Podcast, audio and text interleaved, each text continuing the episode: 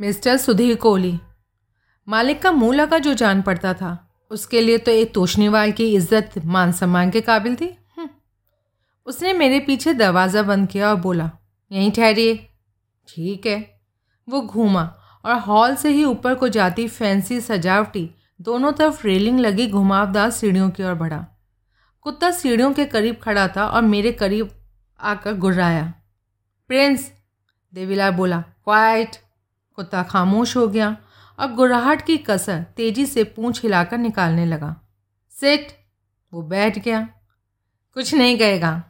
देवीलाल मेरे से बोला और फिर सीढ़ियाँ चढ़ने लगा। मैंने पीछे सहमति में सर हिलाया। शेर जैसा कुत्ता था, किसी विलायती नस्ल का। कहता तो क्या मैं वहाँ खड़ा रह पाता? साहिबान, मेरा जाति ख्याल है कि बड़े लोग कुत्ते इसलिए रखते हैं क्योंकि उनमें खुद काट खाने की हिम्मत नहीं होती। हिम्मत करके मैं आगे बढ़ा और सीढ़ियों के धाने पर जा खड़ा हुआ। आज्ञाकारी कुत्ते पर मेरी उस हरकत की कोई प्रतिक्रिया ना हुई। गुड। दहाने से मैंने ऊपर झाँक कर देखा तो देवीलाल मुझे एक बंद दरवाजे के सामने खड़ा दिखाई दिया, जिसके पीछे से आती एक गुस्साई आवाज़ मुझे सुनाई दी। डिटेक्टिव? कौन डिटेक्टिव? ये कोई टाइम है? उसे बोल, ग्यारह बजे मेरे ऑफ़िस में आए। जवाब में देवीलाल ने कुछ मुनमुन की जो मेरी समझ में न आई।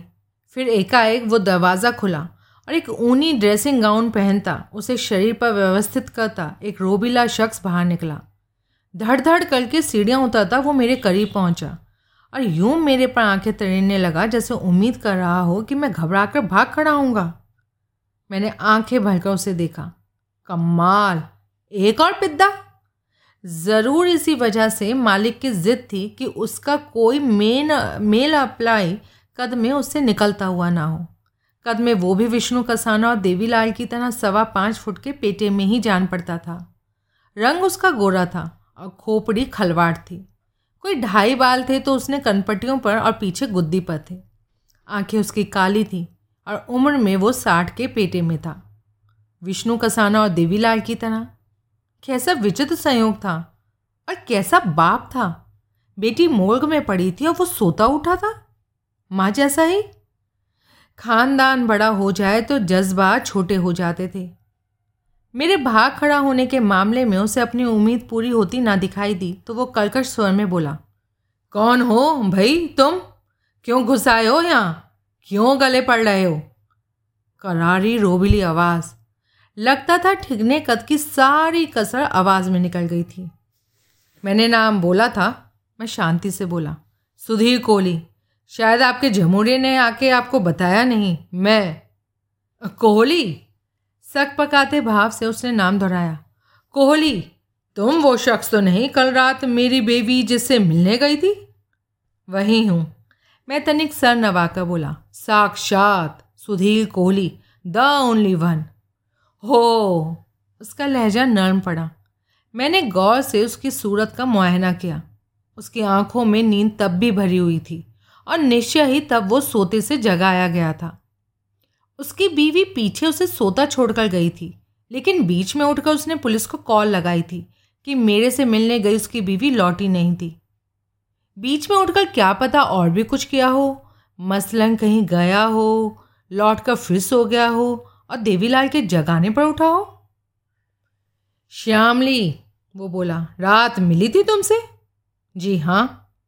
अब कहाँ है वो? आपको नहीं मालूम। भाई, जब वो गई थी, मैं तो तब भी सोया हुआ था।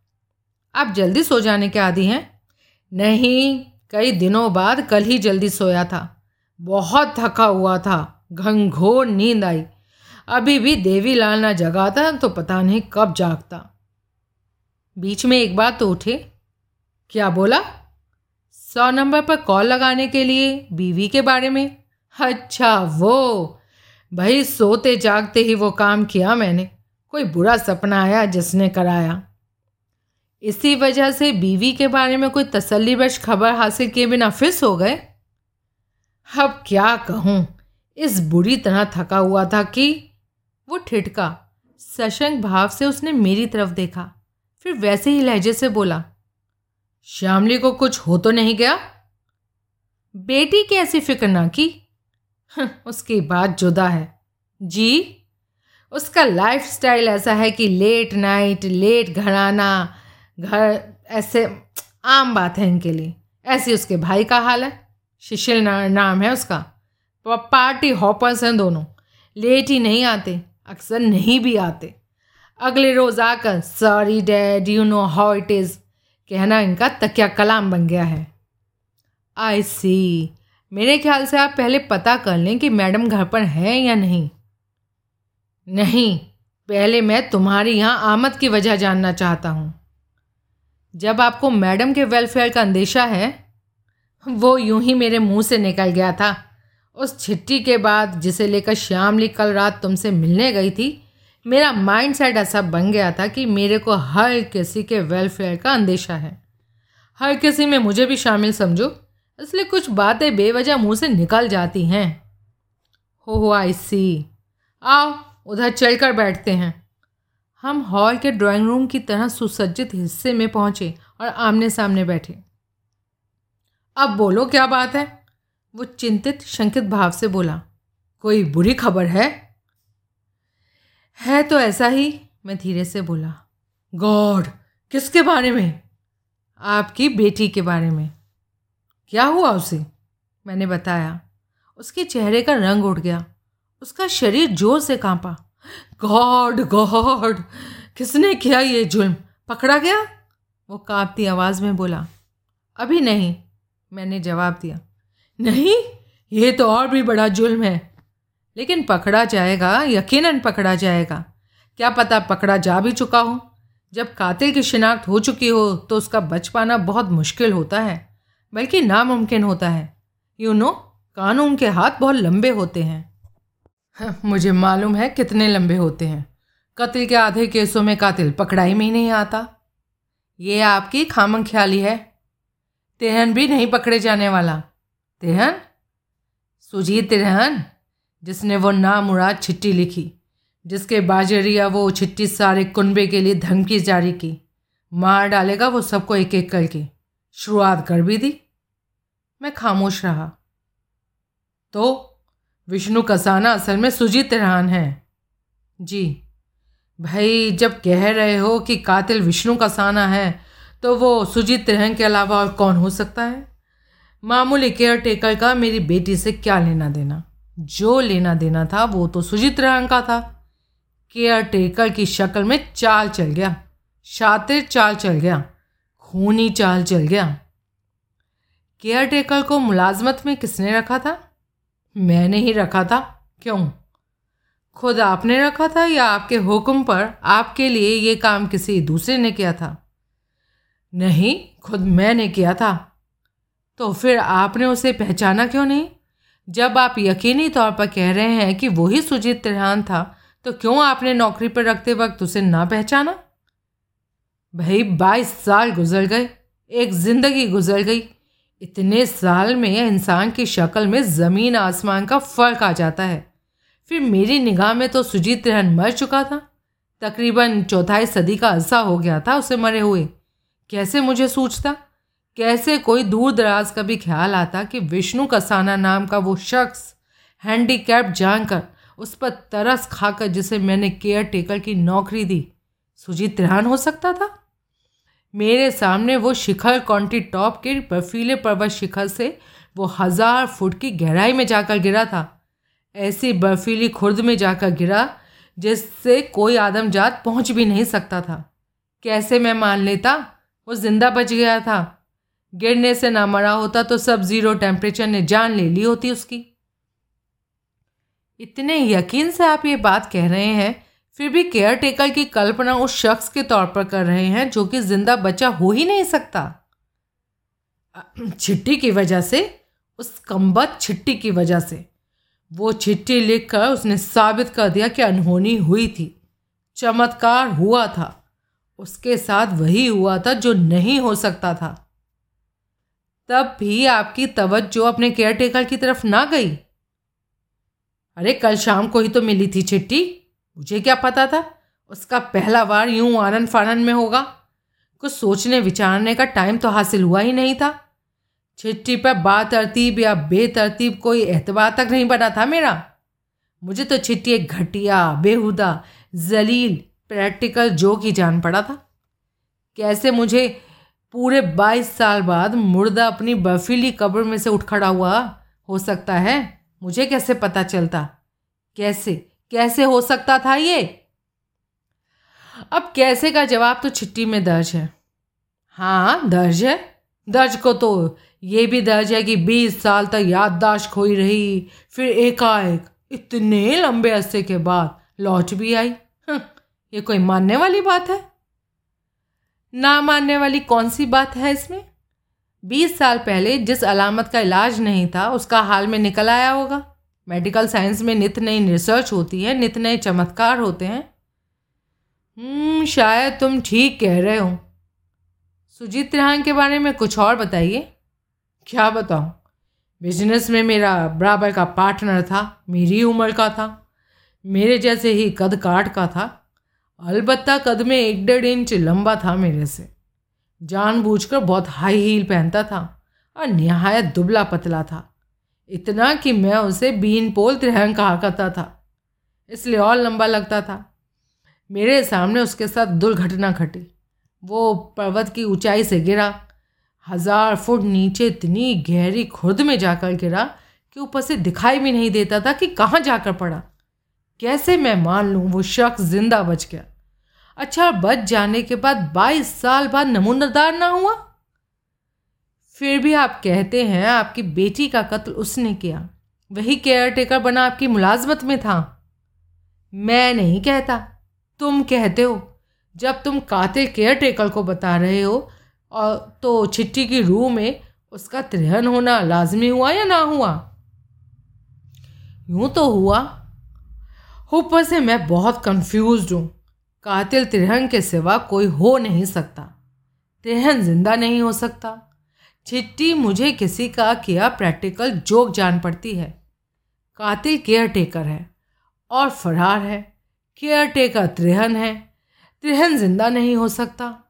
गॉड गॉड, इतनी बातें एक दूसरे में गडमग हैं, मेरा दिमाग भरनाता है। नहीं समझ में आता किस बात को यकीन में लाऊं और किसको ना लाऊं। प्रैक्टिकल जोक कैसे हो सकती है चिट्ठी चिट्ठी लिखने के लिए प्रैक्टिकल जोकर को 22 साल पहले की नेपाल की उस मिस एडवेंचर की नॉलेज भी तो होनी चाहिए। थी किसी को? नहीं। उस हादसे के वक्त उस बर्फीले पर्वत शिखर पर मेरे अध्ययन के अलावा और कोई नहीं था। आप दोनों अकेले ही उस एडवेंचर पर निकले थे? नहीं, साथ में तिरंग की बीवी थी, उसकी एक फैमिली फ्रेंड थी दस साल की उनकी बेची थी। सामान वगैरह उठाने के लिए और जनरल हेल्प के लिए वो दो सर्वेंट थे। लेकिन तब ऐसा इतफाक हुआ कि वो सब पीछे कैंप में रह गए थे। आपने कभी उस मिर्स एडवेंचर का किसी से ज़िक्र किया? नहीं, कभी नहीं। हम्म लिहाजा दो ही जने उस हादसे के जामिन थे। एक मर गया, दूसरे ने इस बाबत कभी जबान ना खोली। तो फिर कैसे किसी को संभावित पत्र लेखक प्रैक्टिकल जोकर को उस हादसे की जानकारी हो सकती थी? फिर प्रैक्टिकल जोक उस 22 साल खामोश रहने के बाद ही क्यों सूझा? उसने अनभिकता से कंधे उचकाए। जमा मौजूदा वाक्य गौरतलब है, आप उसके ज़रिए से आया अभी भी आपको लगता है कि चिट्ठी प्रैक्टिकल जोक है। अगर सच में सुरभि मर चुकी है, उसका कत्ल हो चुका है तो अब चिट्ठी को सीरियसली न लेना मेरी हिमाकत होगी। फिर तो आपको ये भी मानना पड़ेगा कि सुरजीत रहन ज़िंदा है। कैसे भी, किसी भी नामुमकिन, किसी भी करिश्माई तरीके से, जैसा कि उसने चिट्ठी में बयान किया है, ज़िंदा है। हम्म। और इस बात की पूरी संभावना है कि केयर टेकर ही सुजीत रेहान था। है तो सही। और वो अपने कारनामे को या करतूत को कामयाब करतूत को फिर दोहराएगा। वो सक पकाया। भूमि का वो बना भी चुका है। अपना अगला शिकार न सिर्फ़ वो चुन चुका है, बल्कि अनाउंस भी कर चुका है। क्या? तुम्हें कैसे मालूम? मैंने उसे मौका वारदात से बरामद उस कागज़ के पुर्जे की बाबत बताया, जिस पर दर्ज था। अगला नंबर श्यामली का था। God God! पता नहीं सुख की घड़ियों में भी यूँ से गॉड याद आता था या नहीं? गॉड। फिर? अब उसके चेहरे पर गहन चिंता के भाव थे। लिसन, एकाएक वो बोला you are already engaged by my wife the family no मेरी भवें उठी। यहीं ठहरो, वो बोला। जी? और मुझे प्रोटेक्ट करो। आपको आपको प्रोटेक्ट करूँ। जो खाका तुमने अभी खींचा है उसकी रूह में, तुम खुद समझ सकते हो। मुझे प्रोटेक्शन की ज़रूरत है। सिर्फ़ आपको? मुझे प्रोटेक्ट करने की ज़िम्मेदारी अपने सर लो और अपनी फ़ीस बोलो। तब तक की फ़ीस बोलो जब तक कि वो पकड़ा ना जाए। कैसा खुद गर्ज खुद परस्त आदमी था। पुर्जे पर साफ़ दर्ज था कि अगला नंबर श्यामली का था। चिट्ठी में साफ़ लिखा था कि उसकी बारी आखिर में आने वाली थी।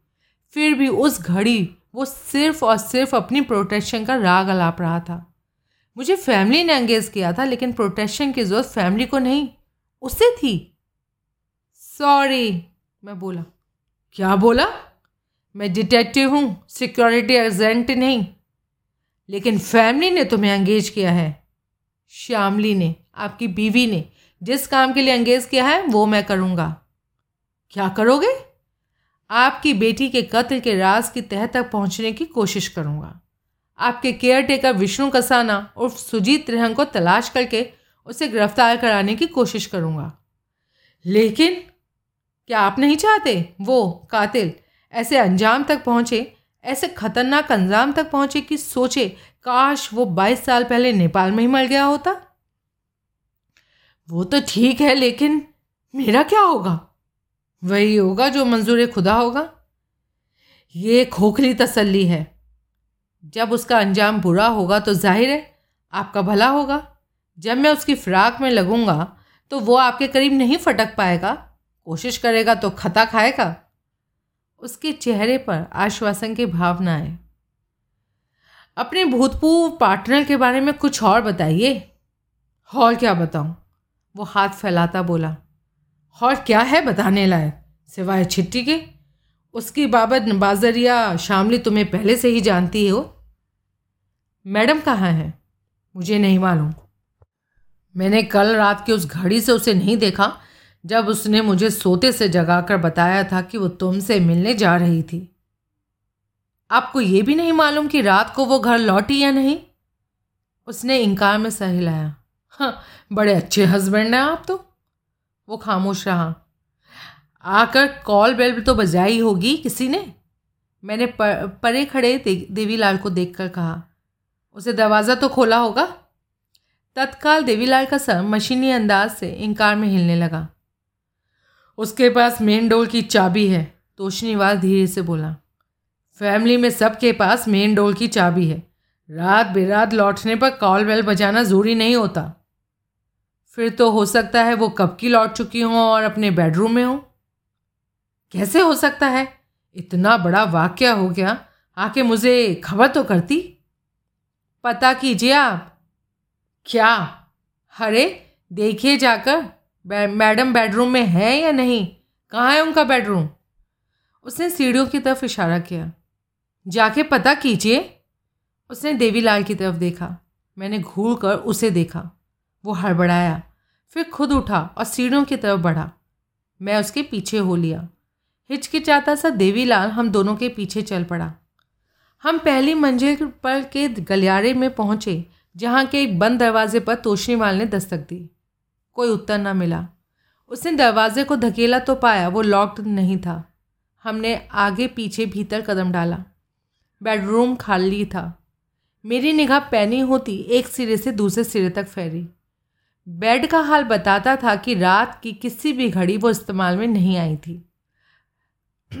खिड़की के तीन सिरों पर से एक खिड़की खुली थी, जिससे सर्दियों की सुबह की तेज़, बर्फीली हवा भीतर दाखिल हो रही थी। मैंने उस पर पहुँच कर बाहर झाँका तो पाया, वो लॉन में खुलती थी और ज़मीन से करीब पंद्रह सोलह फुट की ऊंचाई पर थी। लिहाजा बिना सीढ़ी या कमंद के उधर से आवाजाही मुमकिन नहीं थी। तभी नीचे कोई आहट हुई। सबके कान खड़े हुए। कोई सीढ़ियों पर खट खट कदम डालता ऊपर आ रहा था। वो आ गया।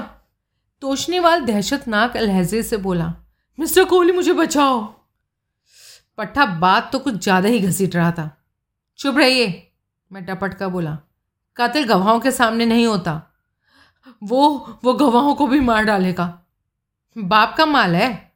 लेकिन प्लीज़ क्विप क्वाइट बेचैनी से पहलू बदलते उसने होठ बीच ली मैं। मेरी देखा देखी वो दोनों भी कमरे के खुले दरवाजे पर पहुँचा।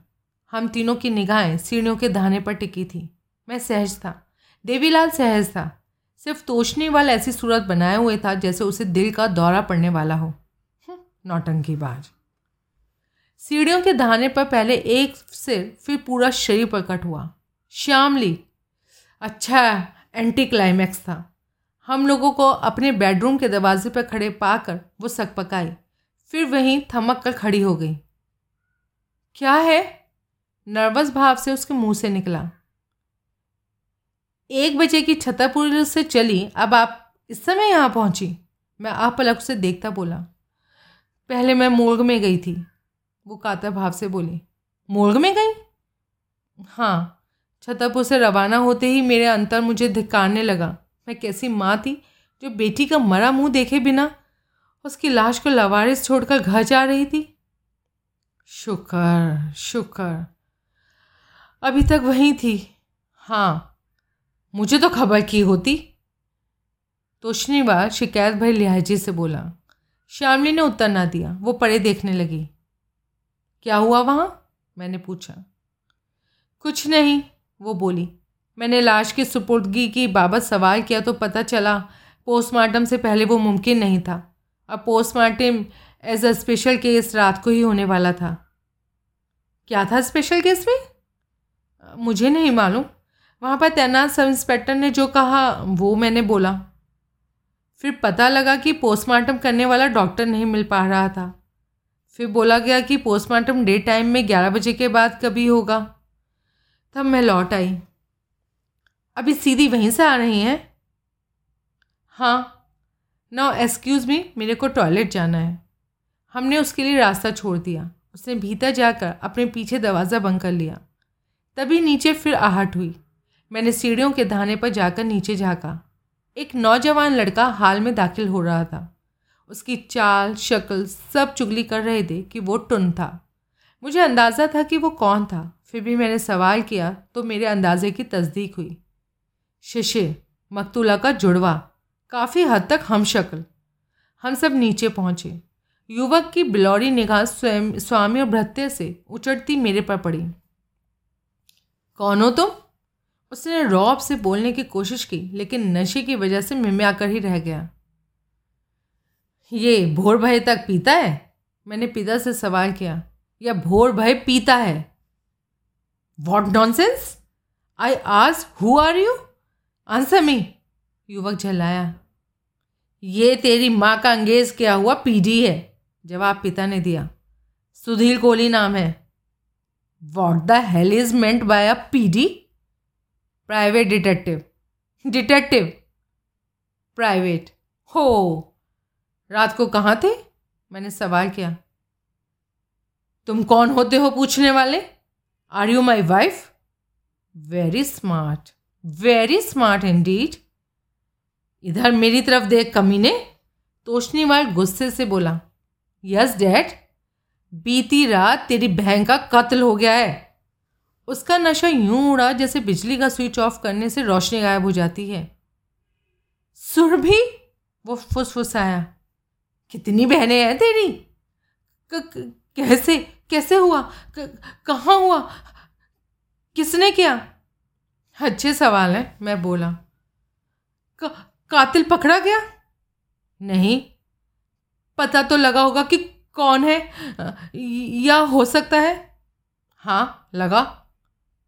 कौन? मैंने बताया। गॉड मम्मी ने चिट्ठी के बारे में बोला था लेकिन मैं तो समझा मज़ाक था वो। गॉड को याद करने के मामले में यकीनन बाप पड़ गया था। तुम चाहते हो कातिल पकड़ा जाए? मैं बोला हाँ। वो भड़के लहजे से बोला, और मेरे हवाले किया जाए ताकि मैं खुद अपने हाथों से उसकी हड्डी बोटी अलग कर दूँ। तो मदद करो। किसकी? मेरी है और किसकी? अभी पुलिस आएगी तो उसकी। पुलिस आएगी? आठ बजे। वह आती ही होगी। क्या मदद करूँ? अभी कैसे लौटे? टैक्सी पर? नहीं खुद कार चला के। इस हालत में? क्या हुआ है मेरी हालत को? मैं क्या पहली बार खुद ड्राइव करके लौटा हूँ? कहाँ से लौटे? कहाँ थे? एक सीक्रेट रेव पार्टी में था। ऑल नाइट सेशन था। कहाँ था? नहीं बता सकता। कौन आ, कौन सी कार चलाते हो? होंडा कहाँ है? गैराज में। दिखाओ, चलकर। यार्ड में फाटक के एन सामने एक बहुत बड़ा गैराज था, जिसके आजू बाजू चार कारें खड़ी हो सकती थीं। वहाँ चार बड़ी कारें खड़ी थीं, जिसकी बाबत उसने मुझे बताया। सफ़ेद मर्सिडीज़ शिव मंगल तोशनीवाल की थी, काली ट्योटा श्यामली तोशनीवाल की थी, नीली एसेंट मकतूला सुरभि की थी, गिरे होंडा बेवड़े छोकरे की थी। लेकिन उन चारों कारों में से मेरी तवज्जो का मरकज़ सिर्फ़ और सिर्फ़ काली ट्योटा थे जिसका बाया बम्पर ठुका हुआ था। साफ़ ज़ाहिर होता था कि, कि ये ताज़ा ठुका हुआ था। मैंने कार के भीतर निगाह डाली तो पाया कि चाबी इग्निशन में लटक रही थी। मैं जाकर ड्राइविंग सीट पर बैठा। मैंने चाबी को थामा फिर हौले से उसे घुमाया। तत्काल वाइपर चलने लगे। मैंने इग्निशन ऑफ़ किया और इस बात पर मनन करता कार से बाहर निकला। गैराज खुला रहता है? मैंने छोकरे से सवाल किया, नहीं लॉकड रहता है। अभी तो खुला था। देवीलाल को भेजता ना लॉक करने करके आने को, लेकिन भीतर कोई और ही कथा हो गई। आओ, चलें, हम कोठी में वापस लौटे। मैंने देखा, वहाँ से मेरी मुक्सर सी गैरहाजिरी के दौरान शामली भी नीचे पहुँच गई हुई थी। मैं करीब पहुँचा। मिस्टर कोहली, वो बोली, कोई प्रोग्रेस मिस्टर कोहली में क्या प्रोग्रेस होनी है, मैडम? भले ही प्रोग्रेस का ज़माना है, लेकिन मिस्टर कोहली, मैं केस की प्रोग्रेस की बात कर रही थी। हो, सॉरी सॉरी, वो भी हो जाएगी, मैडम। मैं एक क्षण ठिटका और फिर बोला, आप चाहेंगी तो अभी? मैं चाहूँगी। जी हाँ आप चाहेंगी। कैसे? एक आध सवाल का जवाब देकर? जो रात पूछ चुके उनके अलावा जी हाँ। ठीक है, पूछिए। आध क्यों? जितना जी चाहे पूछिए। आप डिटेक्टिव हैं, सवाल नहीं पूछेंगे तो कैसे बीतेगी? एग्जैक्टली मैम पूछिए, क्या पूछना चाहते हैं? इस हाउस होल्ड में चार प्राणी हैं। मकतूला को याद करके मैंने थे कहना चाहा, लेकिन आगे बढ़ा। और सबकी अपनी अपनी कार है। आपकी ब्लैक टोटा है, ठीक? ठीक। कल शाम को कहाँ थी? रात को कहाँ थी? कौन? कौन नहीं, मैम? क्या आपकी कार ट्योटा काली? ओह, यहीं थी, गैराज में खड़ी थी, एक हफ़्ते से खड़ी है। यानी एक हफ़्ते से कहीं नहीं गई। नहीं भाई, अपनी कार खुद चला के कहीं नहीं गई, जहाँ गई, टैक्सी पर गई। वजह? सवाए इसके कि कोई नहीं कि कभी कभी मैं सेल्फ ड्राइविंग से आजिज आ जाती हूँ। एक हफ़्ते से आजिज थी? हाँ। ड्राइवर ड्राइवर की क्या पोजीशन है? दो हैं, लेकिन मुझे उनकी ड्राइविंग पसंद नहीं। और नापसंदगी की वजह? बहुत तेज़ चलाते हैं। लेकिन रैश नहीं चलाते? तोशनीवाल जल्दी से बोला, ये खुद चलाए तो पचास, साठ से ऊपर नहीं जाती। इससे ऊपर की स्पीड इससे तेज़ जान पड़ती है। I drive safe. श्यामली विरोध में बोली, कल वार्तालाप का सूत्र मैंने वापस अपने हाथों में लिया। कत्ल के वक्त के आसपास आपकी कार छतरपुर में थी, आपके फार्म हाउस पर थी। ये नहीं हो सकता। ये स्थापित तथ्य है। कैसे स्थापित है, मालूम पड़ जाएगा। फ़िलहाल एतबार लाइए मेरी बात पर। अब बोलिए, क्या कहती हैं आप इस बारे में? मैं क्या कहूँ? सिवाय इसके कि एक हफ़्ते से मैंने अपनी कार को हाथ नहीं लगाया। फिर ये कर्तव्य कैसे हुआ? कैसे कार छतरपुर का आपके फार्म हाउस का चक्कर लगाए? मुझे नहीं मालूम। मुझे सिर्फ़ इतना मालूम है कि एक हफ़्ते से मैंने कार नहीं चलाई। अब ठीक से बताओ, पहले बताओ क्या स्थापित है और कैसे स्थापित है। मैंने उसे ट्योटा के ठुके हुए बम्पर और फार्म हाउस के फाटक के छिले हुए पिलर की बात बताई। हो आपकी कार की विंड स्क्रीन भी इस बात की साफ़ चुगली करती है कि वो बारिश में बाहर निकाली गई थी। जिस किसी ने भी कार को यहाँ गैराज में वापस लाकर खड़ा किया था, उसने वाइपर ऑफ़ नहीं किए थे। जाके देखेंगी? इग्निशन ऑन करेंगी तो पाएँगी, वो अभी भी चल रहे हैं। कमाल है। अब इस कमाल का कोई मिजाज में आने लायक जवाब तो दीजिए। उसने उस बात पर विचार किया। हो सकता है, फिर बोली सुरभि मेरी कार लेकर गई हो? बिना आपको बताए। क्या ज़रूरत थी? उसे मालूम था कार एक हफ़्ते से खड़ी थी गैराज में। उसके असेंट में खड़े पैर कोई प्रॉब्लम आ गई होगी और वो मेरी कार ले गई होगी। ऐसा हुआ था तो फिर कार को वापस कौन लाया? मेरे पास इस बात का कोई जवाब नहीं। मैंने आप अलग उसकी तरफ़ देखा। मेरी तरफ़ यूँ देखने का कोई फ़ायदा नहीं। वो सख्ती से बोली, कोई मतलब नहीं। अगर तुम मुझे अपनी बेटी का कातिल करार देना चाहते हो तो साफ़ ऐसा बोलो। बोलो कि जिस माँ ने औलाद को जीवन दिया, उसी ने जीवन वापस छीन लिया। ताकीद रहे, ऐसा बोलोगे तो सुजीत की चिट्ठी को तुम्हें सिरे से खारिज करना पड़ेगा। ऐसा करने का मतलब होगा कि तुम्हारे पास कोई केस नहीं है। You have nothing to work upon फिर कुछ करने की जगह इंतज़ार करना सुजीत के हाथों मेरी शहादत का। वेरी वेल सेड लेकिन मैम मेरा मकसद आपको कातिल करार देना नहीं है, बल्कि उन हालात से वाकिफ़ कराना है जिनकी वजह से बतौर कातिल आपकी तरफ़ मज़बूत उंगली उठती है।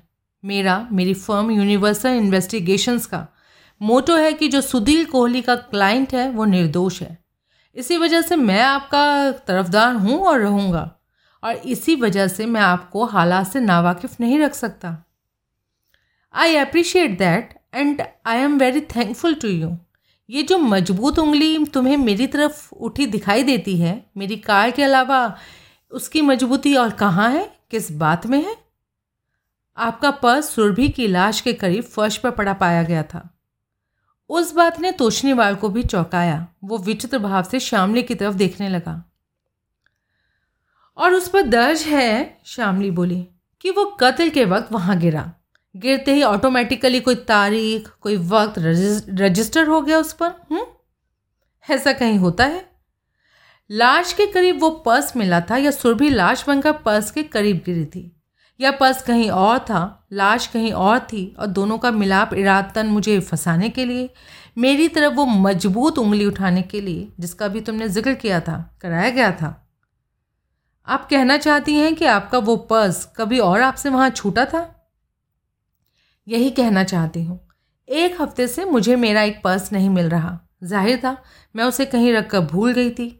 पिछले दिनों जिन जगहों पर मैंने फेरा लगाया था, उनमें से एक फार्म हाउस भी थी, जिसका कि पर्स के सिलसिले में मुझे ख्याल नहीं आया था।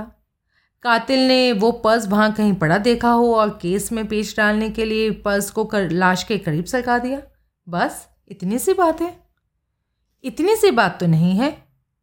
क्यों भला? पर्स में किसी सपना, टाहिल निनानी की आपके नाम चिट्ठी थी, जिस पर डिलीवरी पोस्ट ऑफ़िस की चार दिन पहले की तारीख की मोहर लगी हुई थी।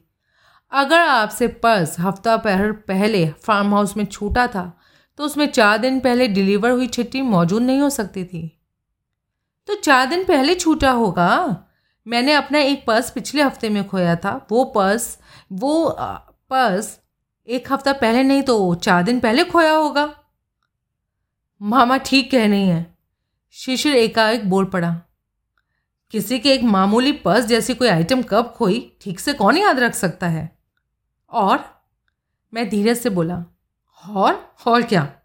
वो हड़बड़ाया। माँ के लाड़ने ने माँ की हिमायत में कुछ और कहना हो? वो और हड़बड़ाया। फिर वैसे ही उसने इनकार में सहलाया। तो फिर खामोश रहो। खामोश रहना अच्छे बच्चे तभी बोलते हैं जब उन्हें बोलने को बोला जाए। फॉलोड? उसने कोई सख्त बात कहने के लिए मुँह खोला, फिर कुछ सोच कर होठ बीच लिए। मैम, मैं वापस श्यामली की तरफ़ घूमा। कार और पर्स की बाबत जो सफ़ाई आपने दी, उस पर मैं तो यकीन कर लूँगा, लेकिन पुलिस नहीं करने वाली।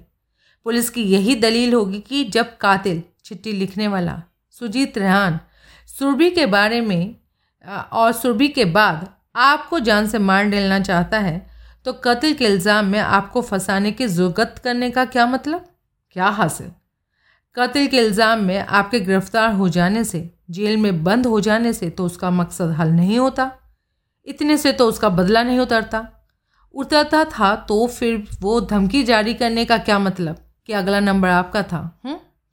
अब जेल में बंद हो जाती तो क्यों कर वो मौत की राह पर आपका नंबर लगा पाता? मेरी समझ में कुछ नहीं आ रहा। पर्स तो मान लिया, उसे फार्म हाउस में कहीं पड़ा दिखाई दे गया। कार तक वो अपने पहुँच कैसे बना सकता था? कैसे वो यहाँ के लॉक्ड गैराज में से आपकी कार चोरी कर सकता था? फार्म हाउस में उसे जानबूझकर ठीक कर चुपचाप यहाँ गैरेज में वापस पहुँचा सकता था? अरे, बोला ना, मेरी समझ में कुछ नहीं आ रहा, मैं कुछ नहीं जानती। या तो मेरे पर एतबार लाओ, या बतौर कातिल मुझे ही गिरफ़्तार करो, लेकिन भगवान के लिए ये जहरबाजी बंद कर दो। गिरफ़्तार करना पुलिस का काम है। पुलिस, मैंने अपनी कलाई घड़ी पर निगाह डाली। आती ही होगी। उसने, उनसे गुहार लगाइए, शायद वो आपका कहना मान ले। कहना मान ले? आप चाहती हैं ना, गिरफ़्तार होना? तो बा अरे, मैंने जिराबाजी बंद करने के लिए कहा था। कहा था, अगर अगर ये जिराबाजी बंद नहीं कर सकते तो मुझे गिरफ़्तार करो। आई बात समझ में? हाँ। तो क्यों खपे को खपा रहे हो? मेरे ख्याल से आपको रेस्ट की ज़रूरत है। उसने त्योरी चढ़ाकर मेरी तरफ़ देखा। फिर कठिन भाव से एक बार सहमति में सर हिलाया। फिर घूमी और सीढ़ियाँ चढ़ने लगी। अगर, पीछे से मैं बोला किसी को कोई एतराज़ ना हो तो मैं चंद सवाल पूछना चाहता हूँ। पूछो तो तोशनीवाल बोला, अकेले में वन बाय वन। उसने इस बात पर विचार किया। मेरी स्टडी है, फिर बोला, वहाँ चले जाओ। कहाँ? उसने हॉल के पिछवाड़े की सीढ़ियों के तरफ़ के एक बंद दरवाजे की तरफ़ इशारा किया। दरवाज़ा खुला है, जा सकते हो, वो बोला। थैंक यू मैंने जाकर खुद को ऐश्वर्यशाली ढंग से सजी स्टडी में स्थापित किया। मैं स्टडी के मालिक की शानदार चमड़ा मड़ी कुर्सी पर जा बैठा और फिर वहाँ सबसे पहले देवीलाल को तलब किया। बैठो, मैं बोला।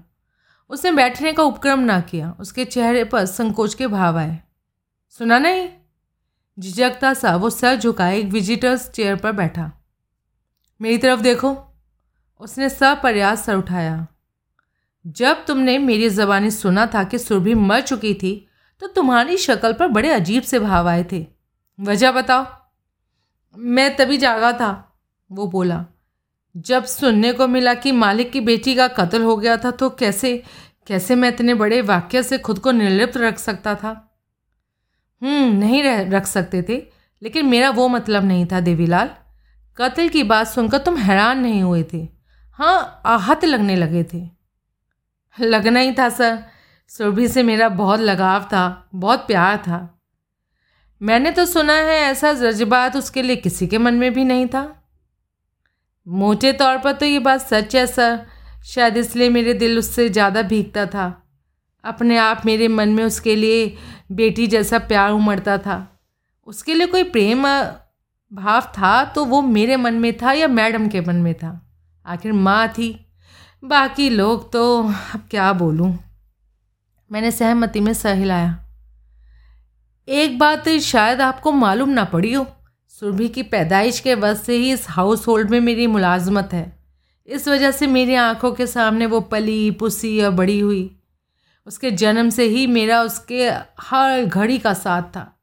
इसलिए अपनी खुद की औलाद की तरह, जो कि बदकिस्मती से नहीं थी, उसे चाहता था। हाँ मेरी भावनाओं को समझ सकते हैं।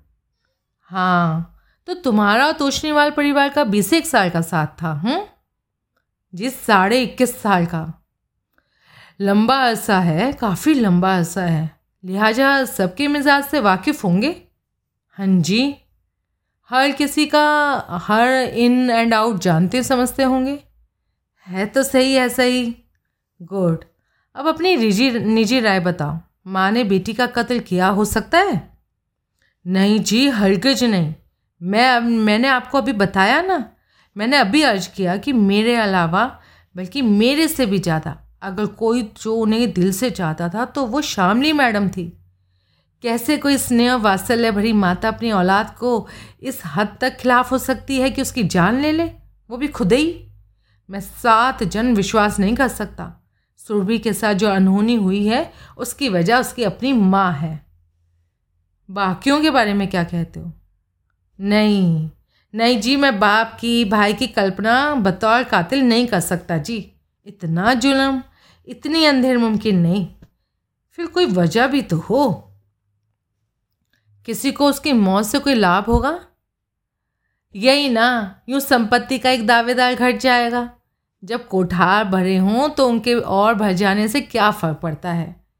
फिर भी कोई ऐसे लाभ का तमन्ना ही है तो मैं यही कहूँगा कि दौलतमंद होना किस लानत से कम नहीं। बहुत पते की बात कही देवीलाल। लेकिन कौन होगा इस फानी दुनिया में जिसको इस लानत से परहेज होगा, इनकार होगा? वो खामोश रहा। अपने एम्प्लॉय के बारे में क्या कहते हो? उसकी भवें उठी। सुना है तोशनीवाल साहब किसी फुलझड़ी पर फिदा है? फुलझड़ी? अरे बार बाला, शोगर, कोई दम है इस बात में? है तो सही, सर। उसका स्वर दब गया, सावधान हो गया। कानाफूसी है तो बराबर। कानाफूसी छोड़ो, ये बताओ, साफ़ दो टूक बोलो, बात सच है या नहीं? सर, मेरी शामत ना आ जाए मुँह फाड़ने पर। कुछ नहीं होगा, बात तुम्हारे और मेरे बीच में रहेगी। जवाब दो। जी, सच है ये बात तो। कौन है वो दिल का दिलरुबा?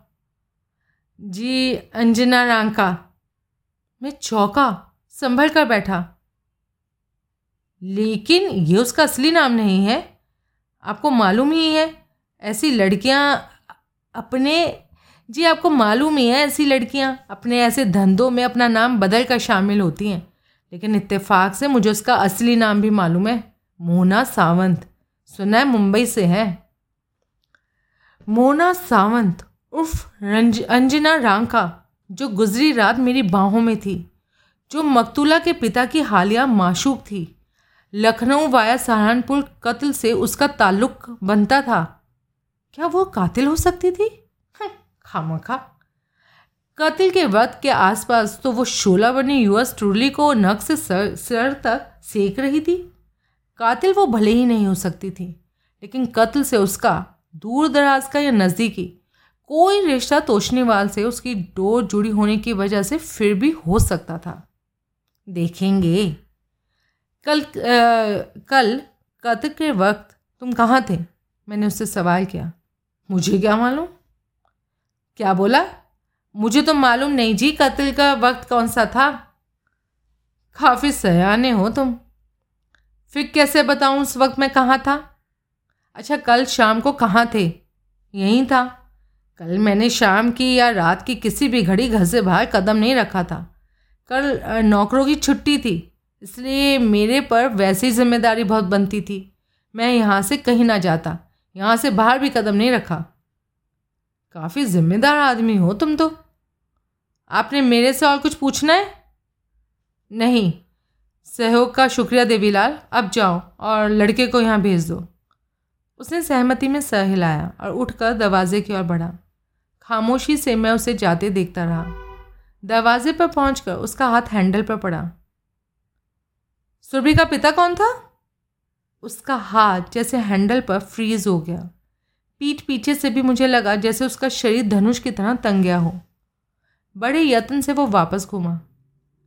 क्या फरमाया आपने? उसने पूछा। उसके चेहरे पर उलझन के भाव थे, लेकिन वो ड्रामा भी हो सकता था। सुरभि के पिता के बारे में पूछा। कौन था? मैं बोला तोशनीवाल साहब थे। पक्की बात। कैसी बातें करते हैं आप? और कौन होता? तुम सुरभि को जन्म से जानते हो। तुम बताओ। तोशनीवाल साहब उसके पिता थे। ठीक है, जाओ। उसके जाते ही शिशिल तोशनीवाल स्टडी में पहुँचा। पिछली रात की बाबत उसने वही कहा जो वो पहले कह चुका था। सारी रात चली रेव पार्टी में वो था। मैंने उसे ज़िद करके पूछा, पुलिस के नाम से डराया, बोला, वही सवाल पुलिस डंडे से पूछेगी, लेकिन वो पार्टी के मुकाम की बाबत कुछ बताने को तैयार नहीं हुआ। बोला, टॉप सीक्रेसी उसमें शामिल होने की पहली शर्त थी। ऐसी पार्टियों पर बाद में भी कार्रवाई हो जाती थी। ड्रग्स बरामद हो जाएँ तो व्यापक पकड़ धकड़ होती थी। ऐसी की जमानत नहीं होती थी। मैंने पुरजोर लहजे से कहा कि वो साबित करके दिखाता कि पिछली रात वो कत्ल के मौका वारदात पर नहीं हो सकता था। तब उसने सीक्रेसी के वादे पर पार्टी में उसके साथ शामिल अपने जैसे दो युवक के नाम और मोबाइल नंबर बताए। मैंने दोनों को फ़ोन लगाया। दोनों से अलग अलग जवाब मिला कि पिछली रात आठ बजे से सुबह छः बजे तक शिशिर गुड़गांव में गुड़गांव में उनके साथ था। पार्टी की जगह का पता बताने से उन्होंने भी इनकार कर दिया। घर से कितने बजे निकले थे? मैंने पूछा। साढ़े छः बजे वो बोला। सीधे पार्टी में गए थे? हॉल कहाँ जाता? एक ही तो काम था मुझे पिछली रात जिसके लिए मैं निकला था। हम्म, छतरपुर के लिए डाइवर्जन कर लेते तो भी टाइम पर ही मुकाम पर पहुँच जाते। डाइवर्जन किस लिए? कत्ल के लिए? God you are talking nonsense मैं भला क्यों अपनी बहन का कत्ल करूँगा? ये वजह तो तुम बताओगे। वजह ना कोई है, ना हो सकती। फिर सौ बातों की एक बात। मुझे क्या सपना आना था कि सुबह की घर से निकली सुरभि शाम को फार्म हाउस पर थी? तुम सुबह तक टुन थे? ऐसा क्यों? बोला ना, पार्टी सारी रात चली थी। हाँ रेव पार्टी, जिसमें ड्रग्स की प्रधानता होती है। हाँ तुम ड्रग्स नहीं लेते? हैवी ड्रग्स नहीं लेता। हेरोइन कोकीन एस्टेसी वगैरह से दूर रहता हूँ। लेकिन ऐसी पार्टी हो तो हशीश का सूटा बराबर लगाता हूँ। हशीश यानी कि चरस। हम्म, और साथ में whisky I have no problem हाँ घर तो गिरते पड़ते पहुँचे। वह मैं तुम्हारा। कार चला के लाया कि नहीं लाया? क्या पता कहाँ से आए। कहाँ से आए? अभी बात कराई नहीं मैंने तुम्हारी दो लोगों से कंफर्मेशन के लिए कि मैं कहाँ से आया। हम उम्र दोस्त, चरसी दोस्त, बेवड़े दोस्त सिखाए पढ़ाए जा सकते हैं। गो टू हेल वो उछल कर खड़ा हुआ। I am not answerable to you बहुत लिहाज कर लिया मैंने तुम्हारा। I am living I don't mind अपने पापा को बोलना ज़रा यहाँ आए और वो चला गया। पीछे मैंने एक सिगरेट सुलगा लिया, जिसकी मुझे बहुत अरसे से तलब लग रही थी। निशान मिलता है कातिल का, मैं बड़बड़ाया, मगर कातिल नहीं मिलता। सिगरेट अभी आधा ख़त्म हुआ था कि शिव मंगल तोशनीवाल ने भीतर कदम रखा। मैंने सिगरेट को टेबल पर पड़ी ऐश ट्रे में झोंका और उठने का उपक्रम किया। सॉरी सर, मैं आपकी चेयर पर बैठा हूँ। नेवर माइंड, मेहमान हूँ, मेहमान चेयर पर क्या शर्मा थे ज़बरदस्ती का मेहमान।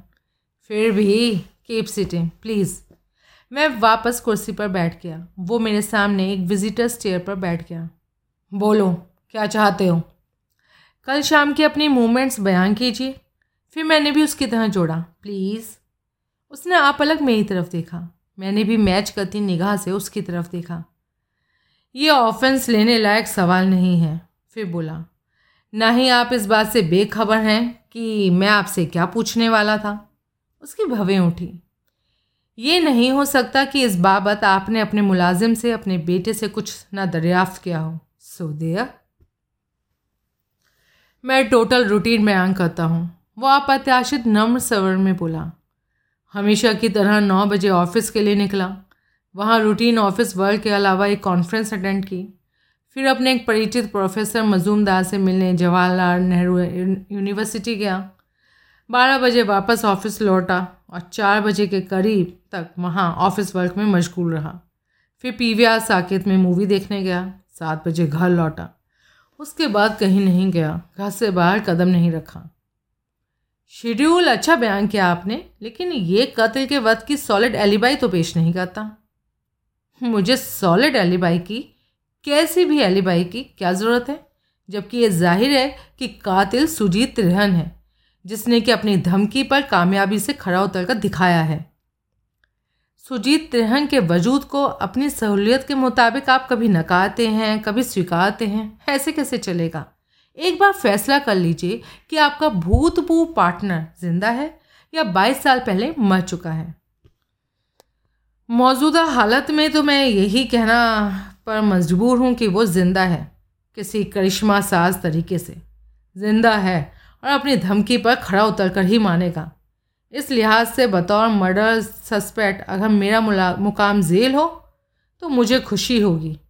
यूँ कम से कम उस जुनूनी कातिल की पहुँच से तो मैं दूर ही रहूँगा। आपकी पत्नी ने भी ऐसे ही कुछ कहा था? मैं भी कह रहा हूँ। ओके, मैं उठकर खड़ा हुआ। Thank you. सहमति से सर हिलाता वो भी उठा। केस के प्रभारी अधिकारी इंस्पेक्टर देवेंद्र यादव ने कहा था कि वो आठ बजे यहाँ आएगा।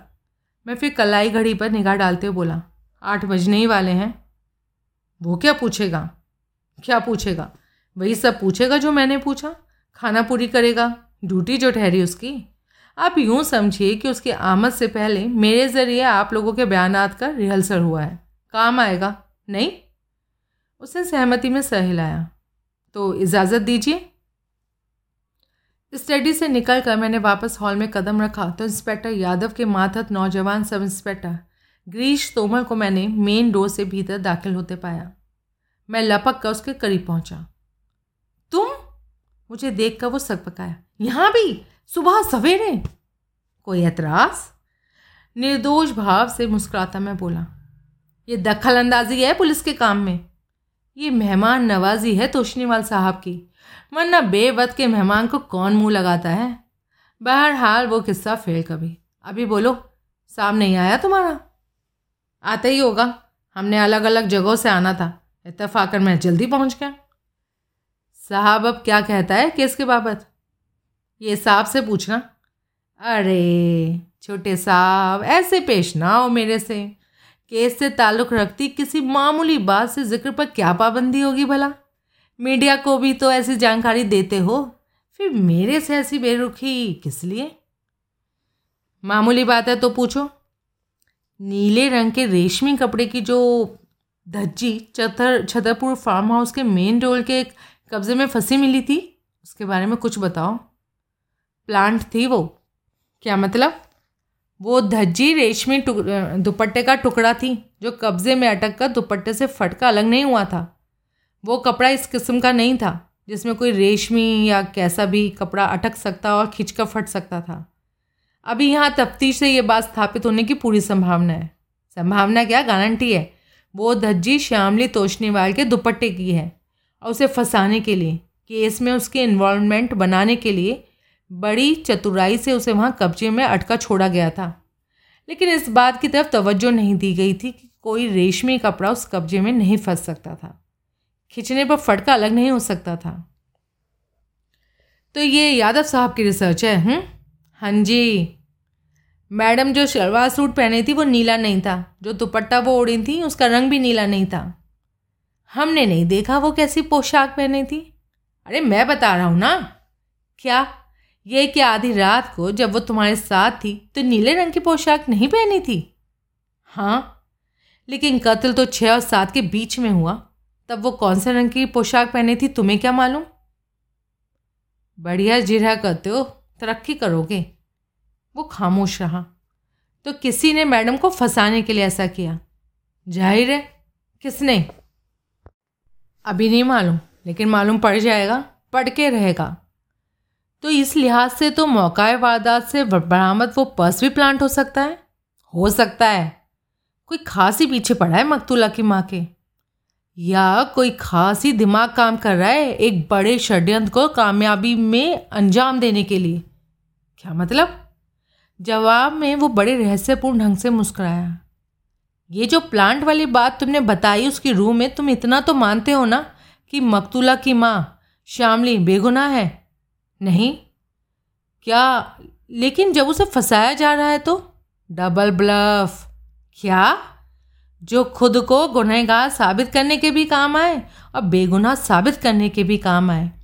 एविडेंस पहले तो मैडम एक्स की तरफ़ इल्ज़ाम लगाती उंगली उठाए।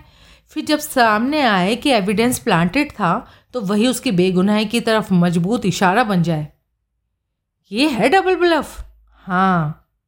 जो शामली ने स्टेज किया, या उसके जोड़ीदार ने अकम्पलिश ने स्टेज किया। लेकिन मिली भगत बराबर। क्या किस्सा है? क्या थ्योरी है तुम्हारे पास? यादव साहब के पास है। एक ही बात है यार। वैसे इस डबल बलफ वाली बात पर आज मैं यादव साहब की दानाई का काना कायल हो गया। अभी तुम्हारी जगह वो सामने होते ना तो फशी सलाम करता। अब बताओ थ्योरी क्या है? डबल ब्लफ नाम के जैम के पीछे। बता दूँ? प्लीज़ यार। ठीक है, सुनो। थ्योरी ये है कि श्यामली तोशनीवाल में और सुजीत रहन में पुरानी आशनाएँ हैं। इतनी प्रबल कि शादी के बंधन तक पहुँची थी। क्वार्टर सेंचुरी के बाद श्यामली को पता लगता है कि सुजीत रहन, उसका पूर्व पति मरा नहीं, ज़िंदा है। दोनों में स्थापित पुरानी पुख्ता आशनाएँ ज़ोर मारती है। तो वो हस्बैंड को, यानी कि शिव मंगल तोशनीवाल को, रास्ते से हटाने की स्कीम बनाते हैं।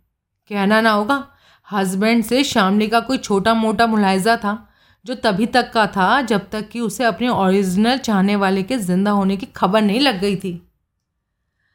अब आगे कहीं तुम ये तो नहीं कहने वाले कि धमकी भरी छिट्टी भी दोनों की गड़ी स्कीम का या दोनों की मिली भगत का नतीजा थी?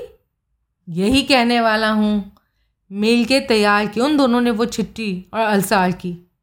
उस छिट्टी के बाद जो होता है वो तोशनीवाल के भूतपूर्व पार्टनर का बदला जान पड़ता है। क्या होता? सब मर जाते, सिवाय शामली के। लेकिन मौका वारदात पर मिले पुर्जे के मुताबिक तो अगला नंबर उसी का है।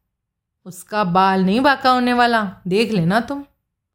कमाल है। वो तो षड्यंत्र में शरीक है, वो कैसे मर जाएगी?